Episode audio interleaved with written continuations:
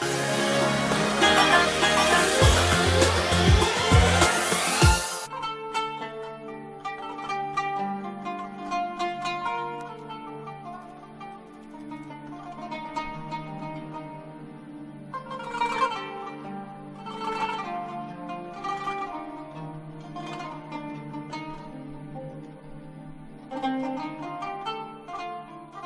بسم الله الرحمن الرحيم الحمد لله والصلاة والسلام على سيدنا رسول الله وآله وصحبه ومن والاه. مع سيرة المصطفى الحبيب المجتبى سيد الكونين وصخرة العالمين صلى الله عليه وآله وسلم نعيش هذه اللحظات. نحاول أن نجتهد في فهم ما تركه لنا وقد ترك لنا خيرا. تركت فيكم ما إن تمسكتم به لن تضلوا بعدي ابدا. كتاب الله وعترة أهل بيتي. أخرجه الترمذي. وفي غيره وسنتي. فترك لنا الكتاب والسنة وعترة أهل البيت وهكذا. ترك لنا خيرا. صلى الله عليه وآله وسلم.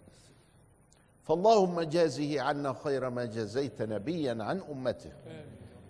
وافتح علينا به وقر عينه بنا يا أرحم الراحمين. فارفع عنا البلاء والغلاء والوباء ببركة النبي صلى الله عليه وآله وسلم.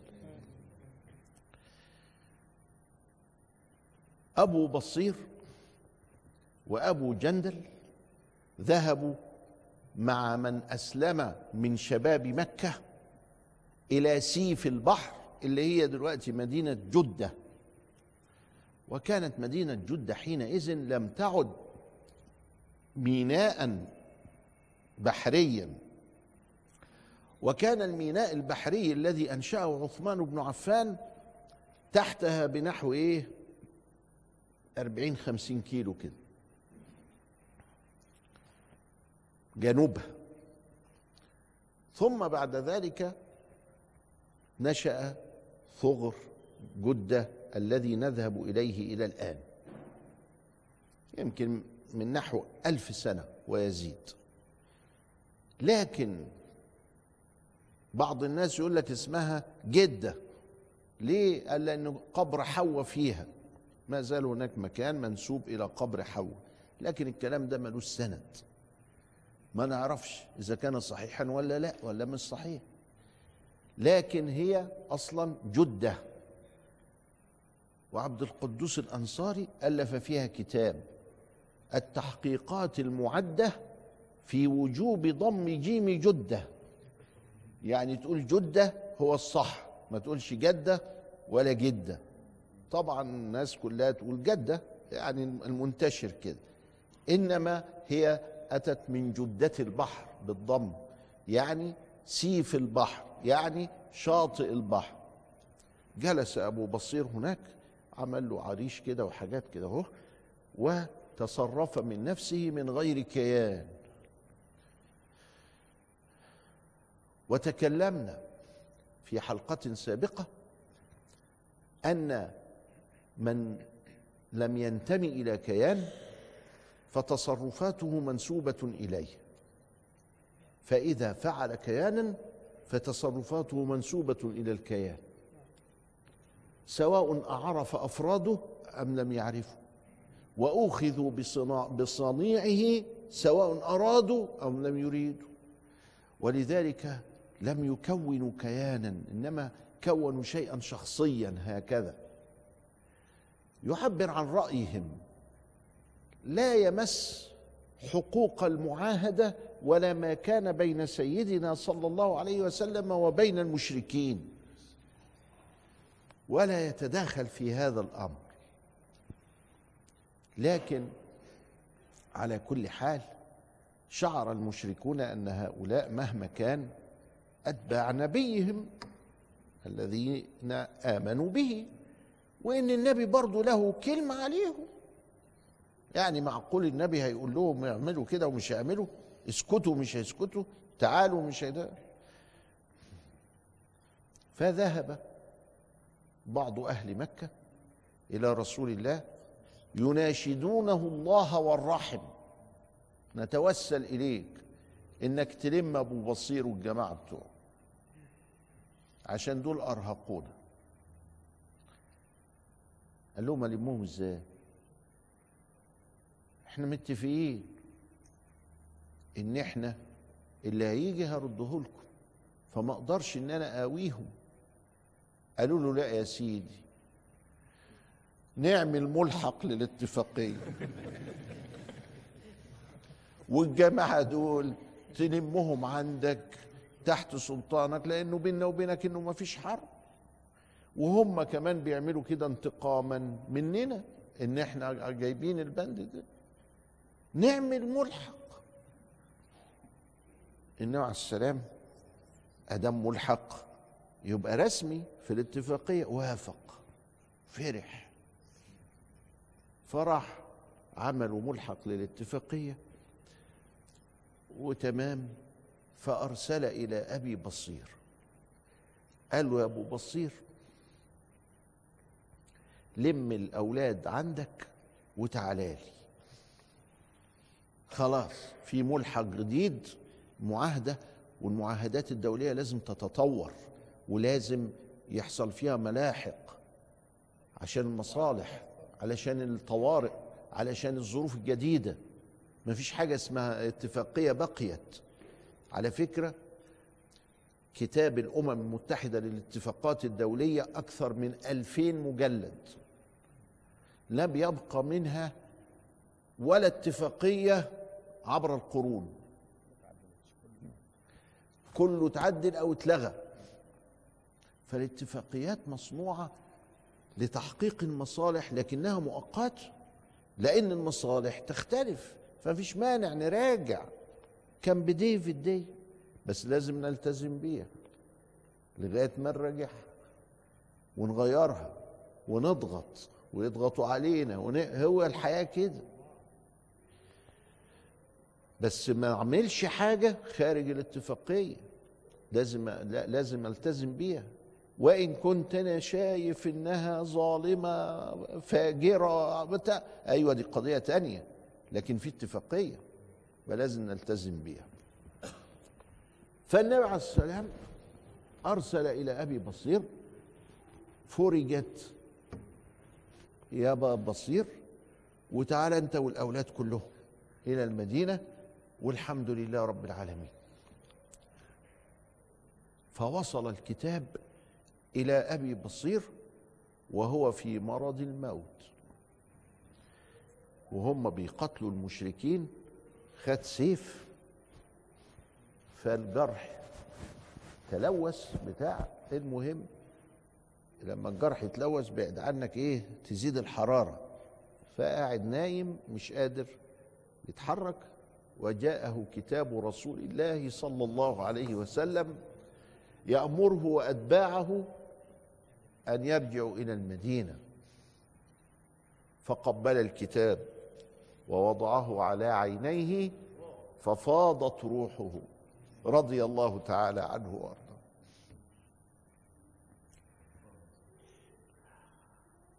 ومات ورسول الله راض عنه.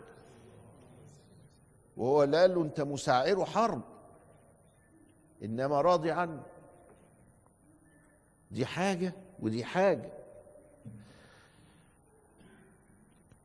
فجاءه أبو جندل ومن معه.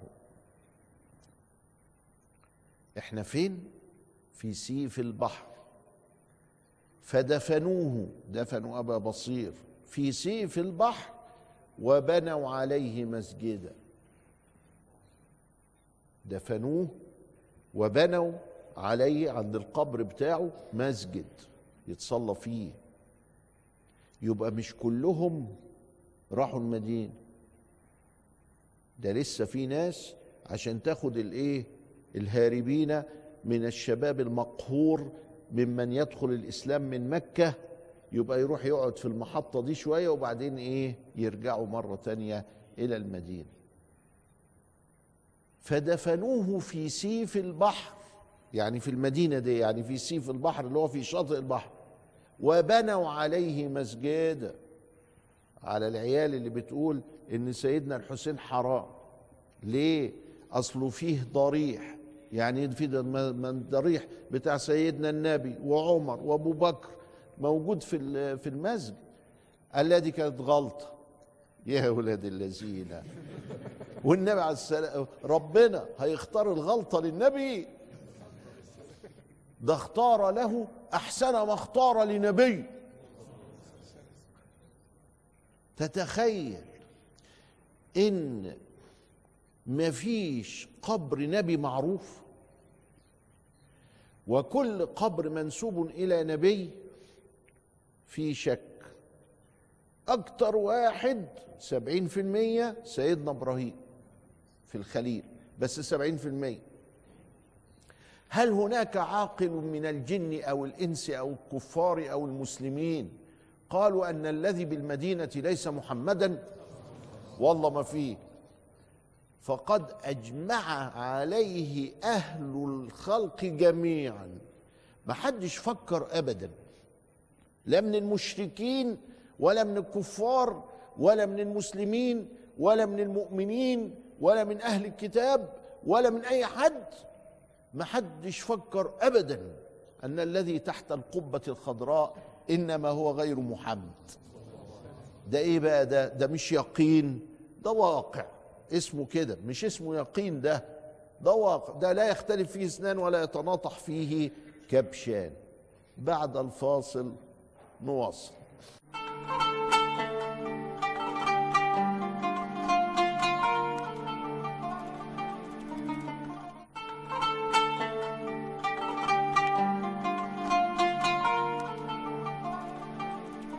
بسم الله الرحمن الرحيم الحمد لله والصلاة والسلام على سيدنا رسول الله وآله وصحبه ومن والاه. أبو بصير مات وكتاب رسول الله صلى الله عليه وسلم على عينيه. وفاضت روحه الشريفة فدفنه أصحابه في سيف البحر وبنوا عليه مسجدا. والكلام ده كان على أيام النبي. يبقى المساجد بتتبني على القبور على أيام النبي. وبعدين كمان القرآن نطق بهذا. قال الذين غلبوا على أمرهم لنتخذن عليهم مسجدا. ولما تروح في فيلادلفيا بعمان في الأردن تلاقي أصحاب أهل الكهف وقد بني عليهم مسجد. زي المرسي أبو العباس كده. ما هو المرسي أبو العباس مع ابن الحاجب مع مجموعة من أولياء الله وصالحيهم مدفونين تحت. والمسجد وبنوا عليه مسجدا. الله. أمال يعني إيه؟ قول النبي صلى الله عليه وسلم في البخاري لعن الله اليهود والنصارى اتخذوا من قبور أنبيائهم مساجد. معناها إيه؟ قالوا يسجدون لمن في القبر. مساجد يعني القبر تسجد له تسجد له. كده ممنوع كده فيه شبهة الإيه؟ الشرك. مش كده وبس. وقالت اليهود عزير ابن الله وقالت النصارى المسيح ابن الله. ده فعلا. ده اليهود العزيرية عبدوا عزير. لما جاء وفي فترة طويلة بينه وبين موسى فأملى التوراة من من من حفظه. التوراة بتتحفظ. هو في حد حفظ التوراة؟ فقالوا لا ده انت ابن الله. انت يا عزير مش معقول تكون شخص عادي. ده انت ابن الله. وراحوا مألهينه وعمليه انه إيه؟ ابن الله. إذا أنا الآن أمام حديث أنت مش فاهم معناه. مساجد جمع مسجد ومسجد مصدر ميمي والمصدر الميمي يصلح للدلالة على الزمان والمكان والحدث. من غير علم. ناس بت... ما فيش علم. ما فيش علم. بيتكلموا كده. بما قد فهموه من بداهة الاتصال بالنصوص. ولذلك قلنا لهم بلاش كيان وبلاش تخرجوا عن فاسألوا أهل الذكر إن كنتم لا تعلمون. وتواضعوا للعلماء ما فيش فايدة. ولذلك كل واحد فيهم يقول على روحه شيخ فلان وهو لا شيخ ولا حاجة. وحتى من كان من طلبة العلم من أتباعهم تجد لا شيء عنده والحمد لله رب العالمين. ليه؟ لأنه أراد أن والعالم لا يعرف الفراغ يكمل نقصه بالانضمام إلى الكيانات العجيبة الموازية. الإسلام ليس هكذا. الإسلام دين انتشر كانتشار الضياء في الضحى. هي الشمس لما بتطلع إيه اللي بيخليها تنتشر كده؟ البيئة بتاعة الغلاف الجوي هي اللي بتخليها تنتشر بس هي واحدة. أما اللي في المراية دي تعكس المراية على الشمس وتقعد تلعب بيها في عين أخيك ماشي هي دي الشمس. ما هيش للأذية. دي الشمس للضياء والدفء والنبات والعمارة. أما اللي في المراية ده للأذية تحرق بيها تعاكس بيها وآدي الكيان الموازي.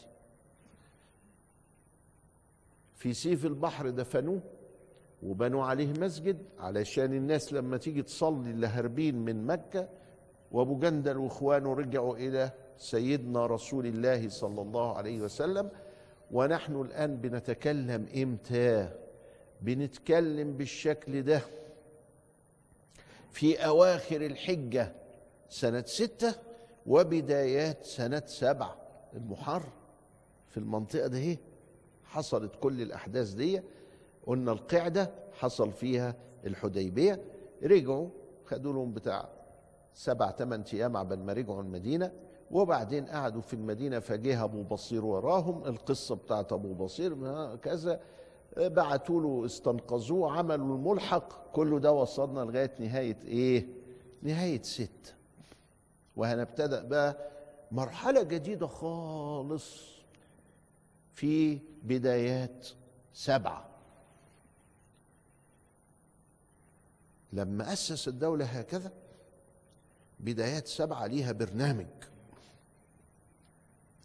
هذا البرنامج يبدأ بمخاطبة ملوك العالم. مخاطبة ملوك العالم. ابتدى بقى إيه؟ يوسع الضياء. مش بس المدينة ومكة ومش عارف خزاعة وكذا لا الضياء بقى يمشي كده. فبدأ يكتب إلى الملوك في المحرم من السنة السابعة. فأرسل إلى النجاشي كتابا. فالنجاشي حط الكتاب على راسه كده أهو. وباين انه كان بيحب النبي عليه الصلاة والسلام. وشايف إنه النبي عليه السلام ده نبي هو ده نبي. أسلم النجاشي بعد كده. وجاوب سيدنا الرسول إجابة حلوة كويسة في أمانة الله. إن أنا وصلني الكتاب بتاعك وعلمت ما به وكذا يعني كده واحد وأرسل حاطب بن أبي بلتعة وكان يجيد اللسان الرومي إلى بنيامين اللي هو المقوقس كان اسمه بنيامين. وكان يحكم مصر من اسكندرية. اسكندرية كانت هي الإيه؟ العاصمة الأولى.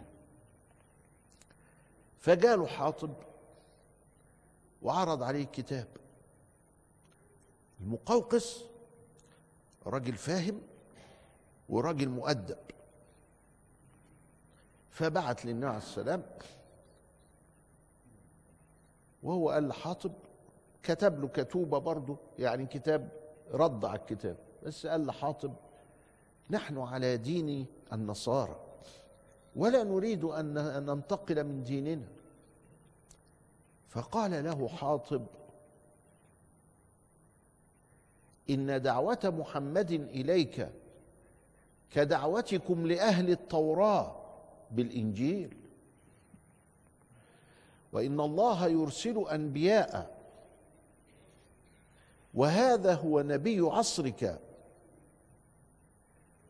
وهو لا يقول لك اترك النصرانية بل يقول لك استمر عليها فكن مسلما. إيه ده؟ إيه ده؟ إيه الحلاوة دي؟ إيه الجمال ده؟ بيقول له في حد قال لك تسيب النصرانية؟ ما إحنا معترفين بالنصرانية. ده هو بيقول لك في دين بيعترف بالنصرانية بس الزمن هتيجي فتدخل فيه بس. فالمقوقس كتب لسيدنا أتاني كتابك وقرأته وعلمت ما به وكذا إلى آخره. وإني أهديك ها يعني في ود في كلام في ود. وإني أهديك بغلة. وجاريتان هما من أعاظم الروم. الجاريتين دول اللي هم السيدة ماريا والسيدة سيرين من أعاظم الروم. وثوب حتة كده قطنية مصرية حلوة. ساعتها كان المصريين مهتمين بالقطن كده. وثوب وزق عسل من بنها اللي هي بنقول عليها بنها دلوقتي ولذلك المنسوب إليها يقول البنهاوي بنها واسمها دلوقتي لغاية دلوقتي إيه؟ بنها العسل. بنها العسل لأنها بعتوا ليها من من بنها دي لسيدنا زق عسل عسل أبيض. أيوه. ولغاية النهارده بتنتج برضو العسل. وعسلها كويس نمرة واحد يعني أطفى أولى. وبعدين آه، وإني سأفكر فيما عرضته علي. يبقى إذا هيفكر. النجاشي طلع مؤدب والمقوقس طلع مؤدب المصيبة بقى في كسرى اللي راح له الجواب فراح قطعه بالسيف كده وقتل الرسول اللي حمله. فلما سمع رسول الله صلى الله عليه وسلم بذلك قال اللهم يعني حطم أو يعني آه، آه، ملكه أو مزق ملكه. اللهم مزق ملكه. فتمزق وراح خلاص. ولما كان بقى ابنه بيعمل عليه حيلة انه هو يقتله. فكسرى جاب سم